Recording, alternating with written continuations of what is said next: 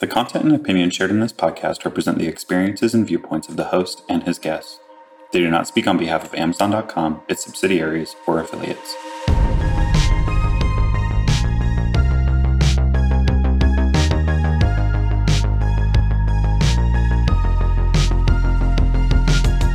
Hello and welcome to Owning It, leading by being unapologetically you, where we talk to managers and leaders about what it takes to lead with authenticity in order to transform organizations, teams, and themselves. Today I'll be speaking with Dr. Jeannice Fairrer Samani, an executive leader in the world of emerging technology and integration with over 20 years' experience in Silicon Valley and academia. Her diverse background in digital transformations, big data analytic architecture, and community development have allowed her to found and manage the Fairrer Samani Group, which provides consulting in business intelligence, systems modeling, and human centered design. Welcome, Dr. Samani. Thank you. I'm uh, extremely excited to be able to speak with you. As um, you know, our listening audience will know, um, depending on the time of listening to this, we're at an interesting time in the world where most of us are at home. So, both uh, you know, a tremendous amount of gratitude towards you for making the time to have this conversation with us when so many other things potentially might seem more important or might be occupying our time and our mental capacity. And to our listening audience, uh, this is a little bit different setup for us. So there might be some background noise. You know, I have kids at home, there's construction going on outside. So there might be a little bit of additional flavor that's added to the conversation that is unintended, but hope that will be received with, with grace. So, we like to start these conversations with kind of a high level question, which is really just speaking to, you know, when you think about your identity, how would you go about defining who you are? Well, I have to say, Matt, just to say again, thank you. It's an honor to be here. Um, that question is fundamental. And when you actually, out of the gate, asking that kind of question, you begin to think, well, who am I? you really begin to question who you are. I would describe myself as curious, long life learner, flexible, definitely a global citizen, and an entrepreneur, a parent, a wife. That's how I would describe myself. And I'm definitely passionate. I like all of those descriptions. And the segue point is if you can think about maybe one or two or all, if you're able to, you know, skillfully integrate all of these into your response, but thinking about how this definition and explanation of who you are, as you've described it, has woven its way into what you might describe as what you do. So typically we might think about that as our profession or our career. There might be another definition that is more top of mind for you. But as you think about your identity, how has that been ever present in the things that you have done during your career in life? Absolutely. Well, as a person of curiosity, my, the way that I think, my mindset of possibility and the what if definitely rolls into what I do uh, considering what goes on in society, various types of technologies, just imagining the, the next technology allows for my sense of curiosity uh, to actually fall into creating different models for analyzing data, thinking about how artificial intelligence could actually play a key role in society. And uh, that, of course, leads into the entrepreneurial mindset, but not really following the crowd, not thinking that if someone else is doing it, I should do that too because they're successful. And that actually started at a very young age for me, where uh, I had the opportunity of taking programming classes. That's what they used to be called instead of coding. And they said to the students at my high school, is there anyone that would learn, to, be interested in learning to program? And I thought, I have no idea what that is, but why not learn it? And I got on the little bus and went up to Lockheed Martin along with four other people and being the only female. And I had the opportunity of learning how to code in COBOL and Fortran, which are the foundational coding languages that we use today. So being that trailblazer and really not following what maybe some of the other students were doing after school and allowing myself to branch into new opportunities and new learning. And who's to say where that would take me? So it was very interesting. It became somewhat of a 360 for me because I began to really branch into economics, looking at uh, various societies. And as a global citizen, that really played into form and traveling the world and understanding various systems and how business is developed and how companies and as well as governments and society work together and integrate to make a better world, if you will, and a better good. And so that was a continual uh, learning process. And as you know, I love to learn. I have several degrees. I'm working on my second doctorate now. And all of that just falls into this continual integration of who people are, society, and how they actually form businesses and how they can build economic systems that actually make a better society. As you describe the experience or the opportunity around taking this programming class, I'm going to slow myself down and preface this with my mama taught me better than to, uh, you know, make commentary about a woman's age. However, I know that when I was going to high school, even college, you know, classes around programming or um, you know any sort of software development or anything of that nature, just I didn't have those opportunities. Um, and so, uh, what's animating my thinking is a question around at the time, given that this was at least probably a couple of decades ago, did you realize the weight of that opportunity or what that opportunity actually was? You had mentioned, you know, being the only female that was participating in the opportunity, but as that opportunity was sort of laid before you of taking this initial programming class at a young age, did the opportunity or the weight of the opportunity did it hit you? Did you realize it? Um, speak, can you speak a little bit to that? Certainly. No, not at all. I was told and indoctrinated you're going to be a lawyer.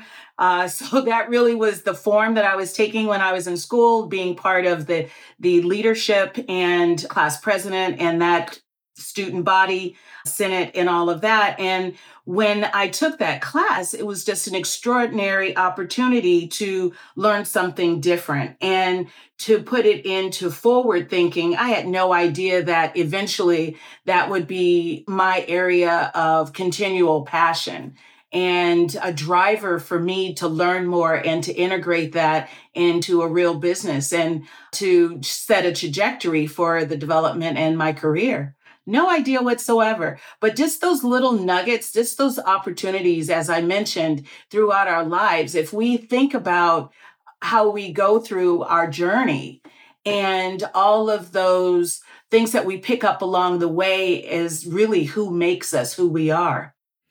And, one of the things that, you know, insight that I'm having is sort of the distinction between being curious, which you are demonstrating in spades, and this other element of also risk taking.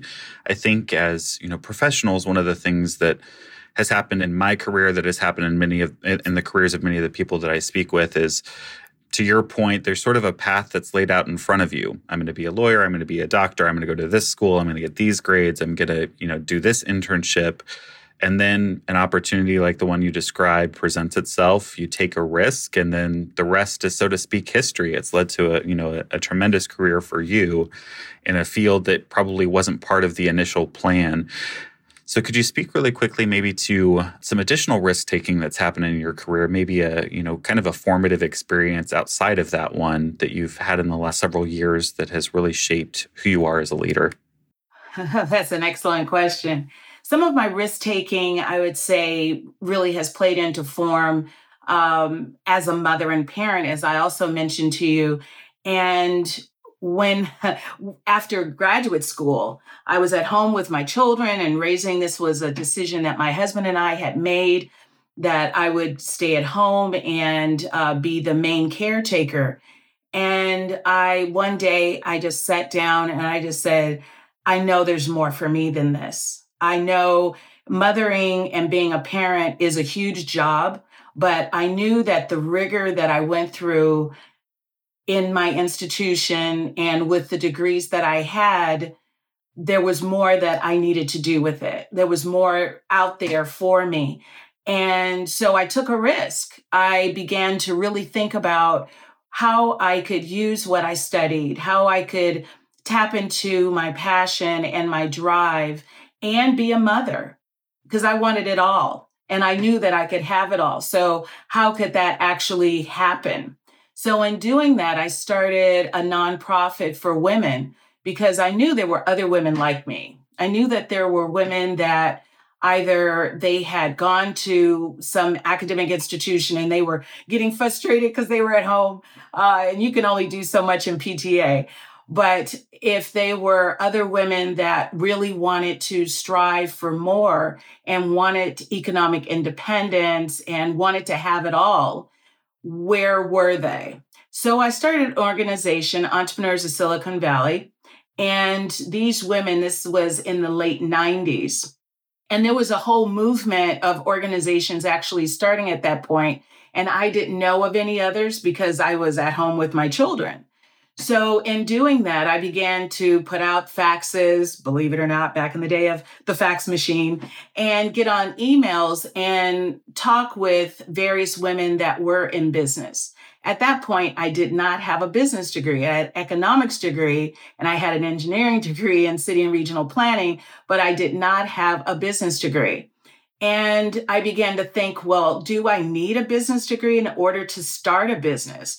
And does this starting an organization really measure up to a business?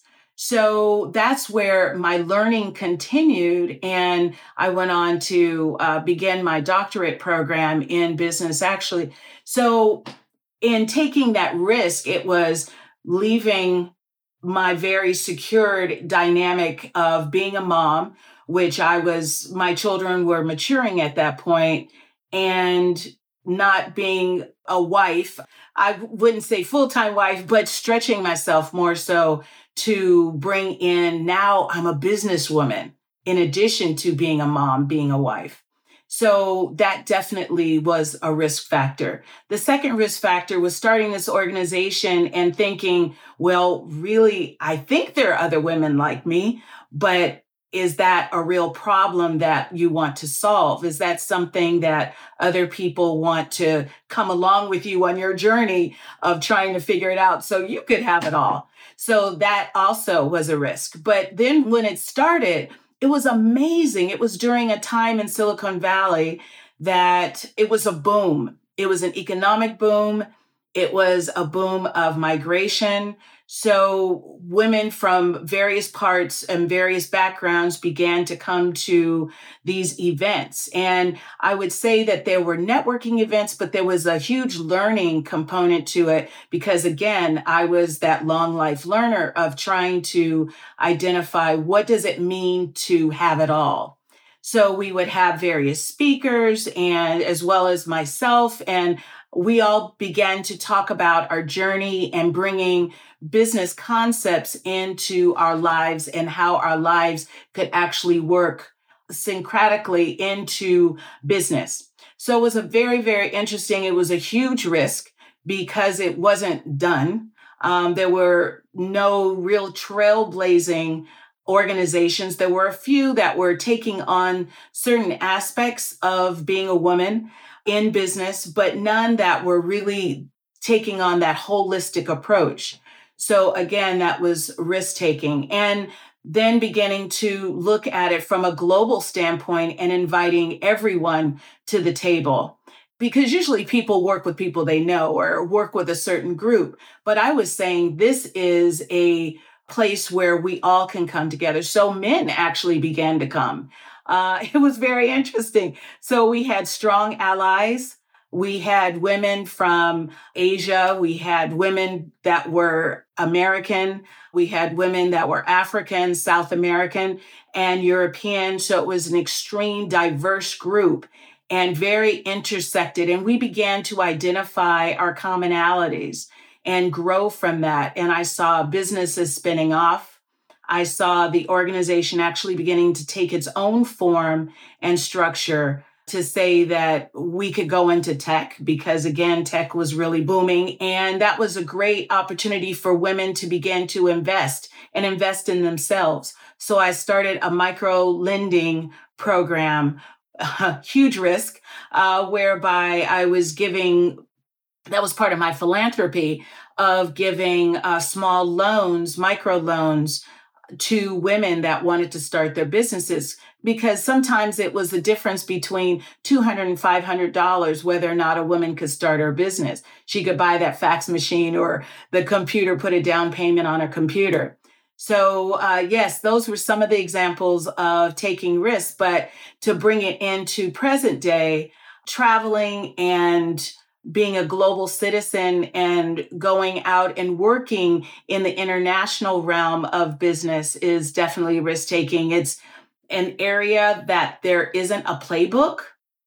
So we can not necessarily predict how business is conducted uh, locally as well as globally. So when I actually work with international companies, I identify their culture and work very closely with who they are as well as what the scope of work is so I can do the best job that I can do and actually fulfill what solutions they may need or what they want to achieve and the goals that they have set forth. So again, that's taking a risk being a female and working in the Middle East or working in certain parts of the world where women are not necessarily at the heads of companies, and that's here in the United States as well, or seen as an authority, especially in tech, in the cutting edge industries, especially.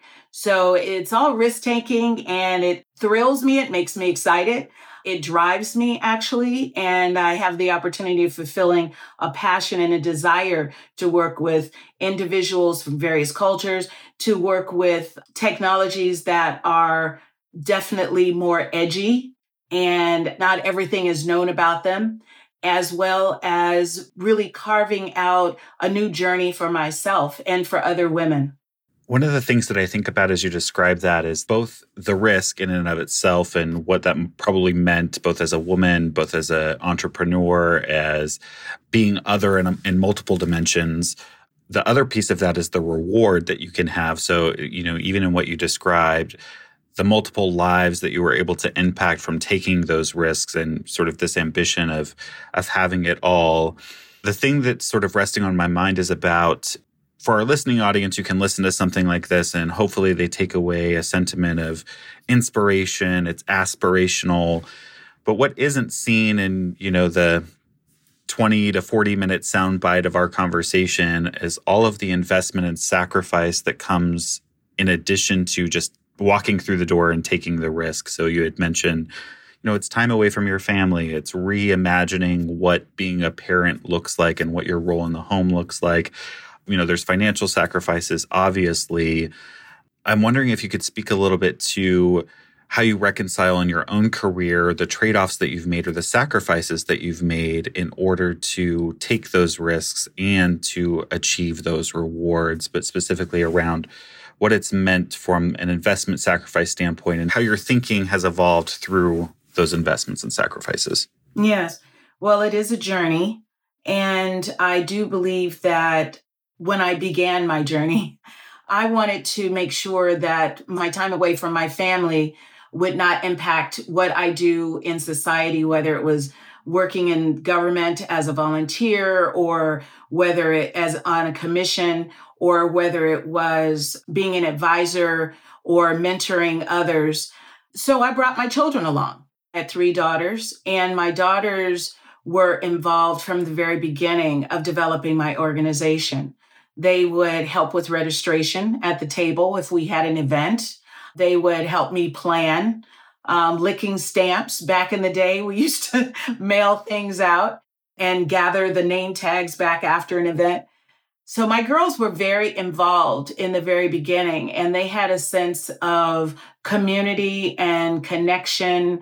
And uh, this is what mom does when she's away from us. So there never really was a sacrifice or trade off of time. And quite often people talk about life work balance. Um, I believe that there's life work integration, whereby there's just more pieces, and the pieces, some pieces are smaller than others. And it's up to you to gauge how large that piece is and how where it fits into your puzzle and into your life. And in doing that, engaging, and sometimes they expand and sometimes they contract. It's funny because one of my mentees, he asked me, he said, Dr. Samani, I just see you doing more and more. And I ask you something and you just put it onto your plate. And I said, Yes, I spin a lot of plates. And those plates, sometimes those plates, things, you complete them and then they're removed from the plate. But when they come onto the plate, the plate is continuously spinning. So, in that, to say that there's movement, there is the resizing, the reimagining, if you will, as you stated, and the opportunity to add more into the mix if it fits, if that opportunity fits, if that piece fits into what you're doing. And that allows you to build that mosaic and to build that path for your journey to fulfill and to have it all. One of the things that you mentioned was around work life integration, specifically providing the example of bringing your children to work with you and having them be involved. Uh, as was mentioned in the intro to this show, we're at a, a point in the world where lots of people are, are, are leaning into that reality where kids are making noise in the background. You know, for me personally, I have to take breaks throughout the day so I can spend time with my kids who are out of school because of the COVID 19 situation. My question to you is just around at that time in your life, how did you navigate that? How did you um, specifically navigating the relationships with other people as you know your kids are with you as you're trying to work and you're integrating them into what you're doing compared to the current situation? If you have any reflection around both how you navigated it and advice to those who are trying to handle that in the current situation of integrating work life in a very um, unusual time. Certainly well, I, I recall that I was uh, working for a high profile nonprofit and uh, one of my daughters was very young. And so they wanted me to come to a meeting. And I said, I'd love to come to the meeting. I'd love to attend and be of value to the meeting. However, I do have my daughter with me. Are you okay with that? And basically, and that was in a time where children did not come to work with you. They didn't even have the work that day that they've identified now. So it's i believe it's a matter of setting the tone for the individuals that you're working with and the people that you i think that is also finding that the dynamic that you're working in is one that is a good fit for you because those individuals and that particular environment is such that they will receive what you will put in front of them meaning that the chair of the board said, Yes, absolutely, because we really want you there at the meeting. So, of course, I had the toys and had my daughter and put her in a place where she could actually still play and have quiet time, but yet I was there and I was present at the meeting. So, I believe that in this given time of this unpredictable terrain that we're in, we can set the tone by saying, we may have sound in the background and everyone knows that they're at home. So there's that sense of what does that look like and potentially a, a relatable place because we're all in this unpredictable terrain. So people are definitely, I believe, more understanding and more compassionate and have more empathy about different the lifestyles and the way that people are actually conducting business and because they want to get the work done so there's that sense of well we'll go with that and and we understand if the child runs across your video screen or needs to be held if we're in a in a conference call or something of that nature or you need to say excuse me for a moment and come back so there's just that sense of it's it's a graceful period, I believe, and and some of that will actually be run over into post environment of what we're living in right now. I believe that people will have uh, more of a compassionate understanding. They will have more understanding of how people actually communicate. Communication is taking on a whole new dynamic and a completely different form so that's just my advice is have an environment that is a good fit for you and understand that you can let the people in the room and at the table know that this is what the package that comes along with you is and that you will continue to be your best at the table and contribute to the dynamic. And in any situation, specifically, you know, an example of the situation that you provided, there's multiple choices of how you could navigate that experience. One might be I'm going to respectfully decline because I know that I have to bring my children to work with me, and that's not something that people do. Another choice might be to try to figure out some sort of uh, child care situation. And then there's the choice that you, what you ultimately decided or chose, which was I'm just going to say, hey, if you want me, this is my situation. I'm coming as I am. And, you know, this is what is going to be the most respectful to my situation.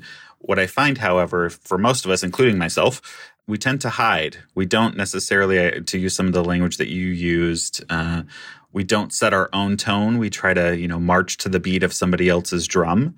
And, you know, one of the things that you've been very vocal about is creating your own path and doing it your way. And so I really like just as maybe a to provide some additional emphasis on this reflection and advice that you provided is we just have to expose ourselves a little bit more. We have to be more real with our own situations and, you know, make that known. And part of what I'm thinking too is if we find ourselves in a situation where coming as you are and being authentic isn't isn't acceptable, we have to make some choices around if that's some place that we want to be or not. So I just exactly. appreciate the reflection that I'm getting and the, you know, what I'm going to take away. So I really I really appreciate that. Thank you.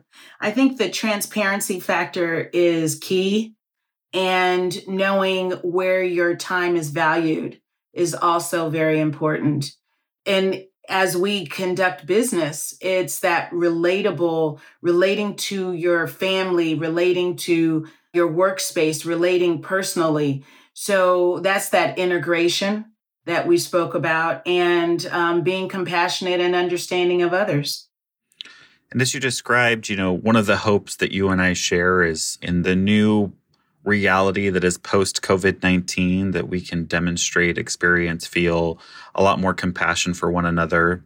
There's also the practicality of work will change, has changed, will continue to evolve. And given your functional expertise in big data and digital transformations, I was wondering if you might provide some insight into what you perceive some of those changes in the way that we work might be over the next, you know, year to 5 years. Certainly. Lead today and prepare for tomorrow because nothing is in stone. There is so much unpredictability, even in data. We can get a framework, but yet we can't say exactly what's going to take place. So, in this unprecedented terrain that we're in, we can create new dynamics, a new matrix that are multidimensional. And there is the heart and the head that come together, and that cognitive level of being prepared for change, and that people actually will be connecting differently. So, the idea of taking data and building out algorithms for artificial intelligence and the use of more autonomous vehicles, say, for instance, and the use of robotics and having animated individuals that actually will respond to you versus having a human being is all in the foresight of how change is going to happen. So, in our present day, what I'm sensing is that we are getting conditioned for change. Change is one of the most difficult things that a human could actually go through, but that adoption is actually happening and it's happening in real time. So there is that sense of more acceptance of change. I believe that we're going to come out with that sense of increased ability to adopt and to adapt to change. And then we're going to line it up to our various purposes and what we foresee as where we should be in our lives. So I'm thinking about our career journeys, but also where we want our businesses and our teams to go. If we're managing teams or if we're entrepreneurs or business owners, exactly where are our businesses going? So to again, to be adaptable and that sense of understanding change and as we understand change that we're all going through a mourning process. And how we're beginning to come out of it is to reimagine what life is like, to understand what life is like now. So that's the leading today, but also possibly what life could be and how we can move into the future of possibility, of application of data, knowing how data can be used not only in the construct of starting a business, but how we can build new products from that. And actually, I really advocate technology for good and technology for all. So, how everyone can access technology and everyone can access learning and everyone can have it all and have a good understanding and fit into society, have an understanding of society as well as fitting into society. So, it's, it's going to be, this is truly a transformational period that we're going through that is going to have incredible impact on how we see the future and how we act in the future. And one of the ways in which you described yourself was as a global citizen. And I'm having a reflection around this connectedness that's going to come through technology.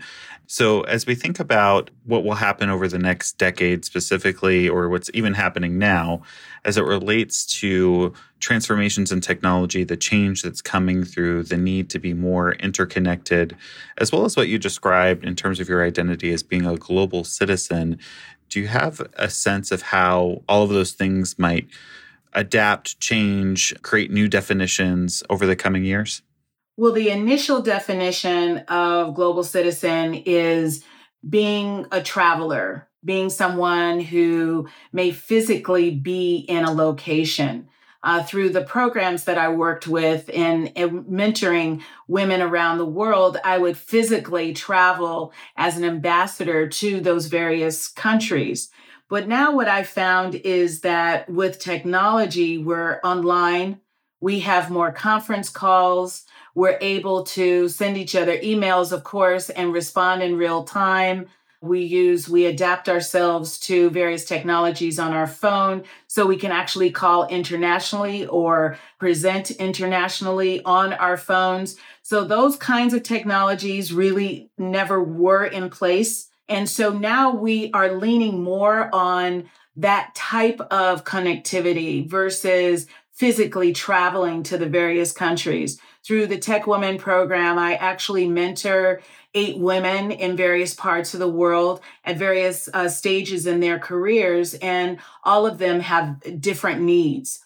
So the utilization of technology and, and how I see it moving and moving forward in developing these businesses and developing various lives as a mentor is that we will be uh, leaning more on the use of conferencing definitely more on knowing in real time how we can respond to various problems and situations. And that actually is directly related to managing teams and being a leader within your organization is to somewhat understand what is coming down the pike and to prepare yourself and to prepare others for change and potentially what technologies may be needed and adapted.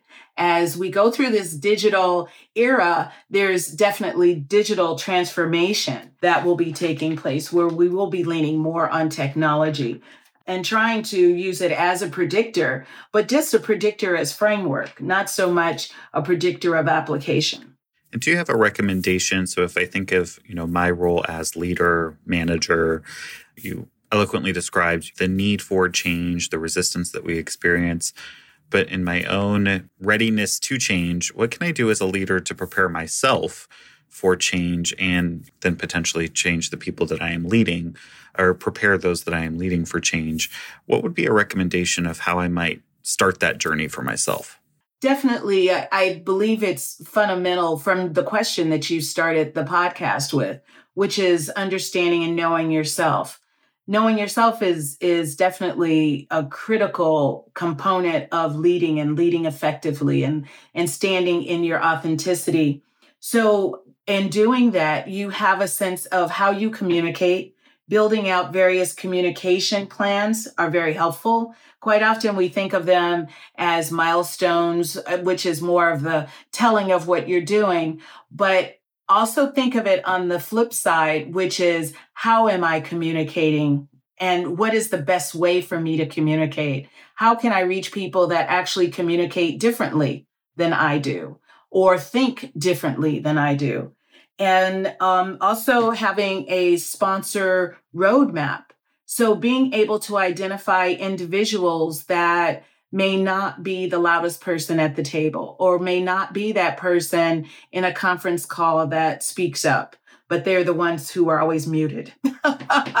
so you can reach out to them and, and have a sense of what they can contribute. And again, that's building out sponsorship because you're uplifting them and you're getting to understand them and know them. And that was part of the mentor component that I spoke of earlier is getting to know them that much better that you can bring them into the conversation and bring them, invite them to the table, if you will, when their voices are not heard.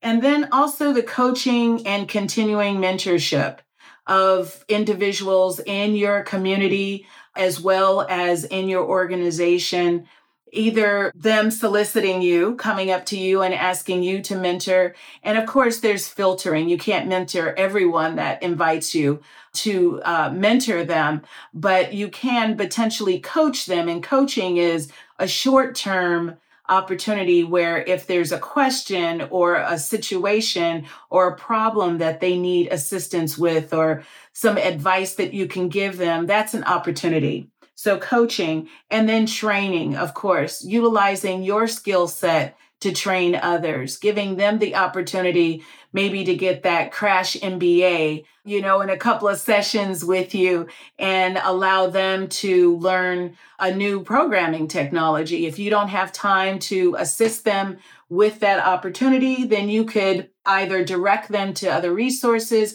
or get the kind of help that they may need and then the resistance and resilience of management actually standing in being a true supporter and giving positive feedback knowing that not all feedback is good feedback, but the feedback that you give will actually elevate them and take them to the next level so they can be successful.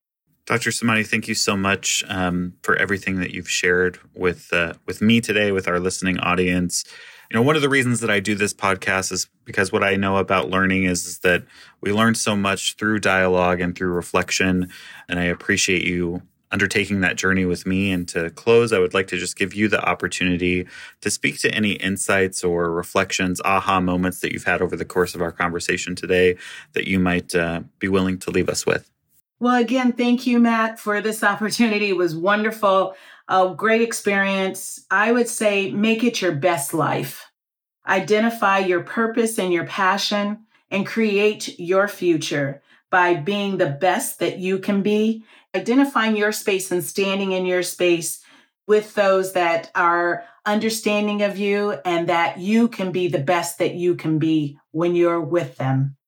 Thank you so much. I think, you know, for myself, something that I'll take away from what you've shared is you know, making a list of the things that would contribute to me living my best life, picking one of them and be willing to change, as you described during our conversation as well, to make that happen. So, again, thank you so much. I really appreciate your thought leadership, who you are in the world, and the insights that you've shared with me and uh, our listening audience today. So, thank you so much. Thank you. It's been a pleasure.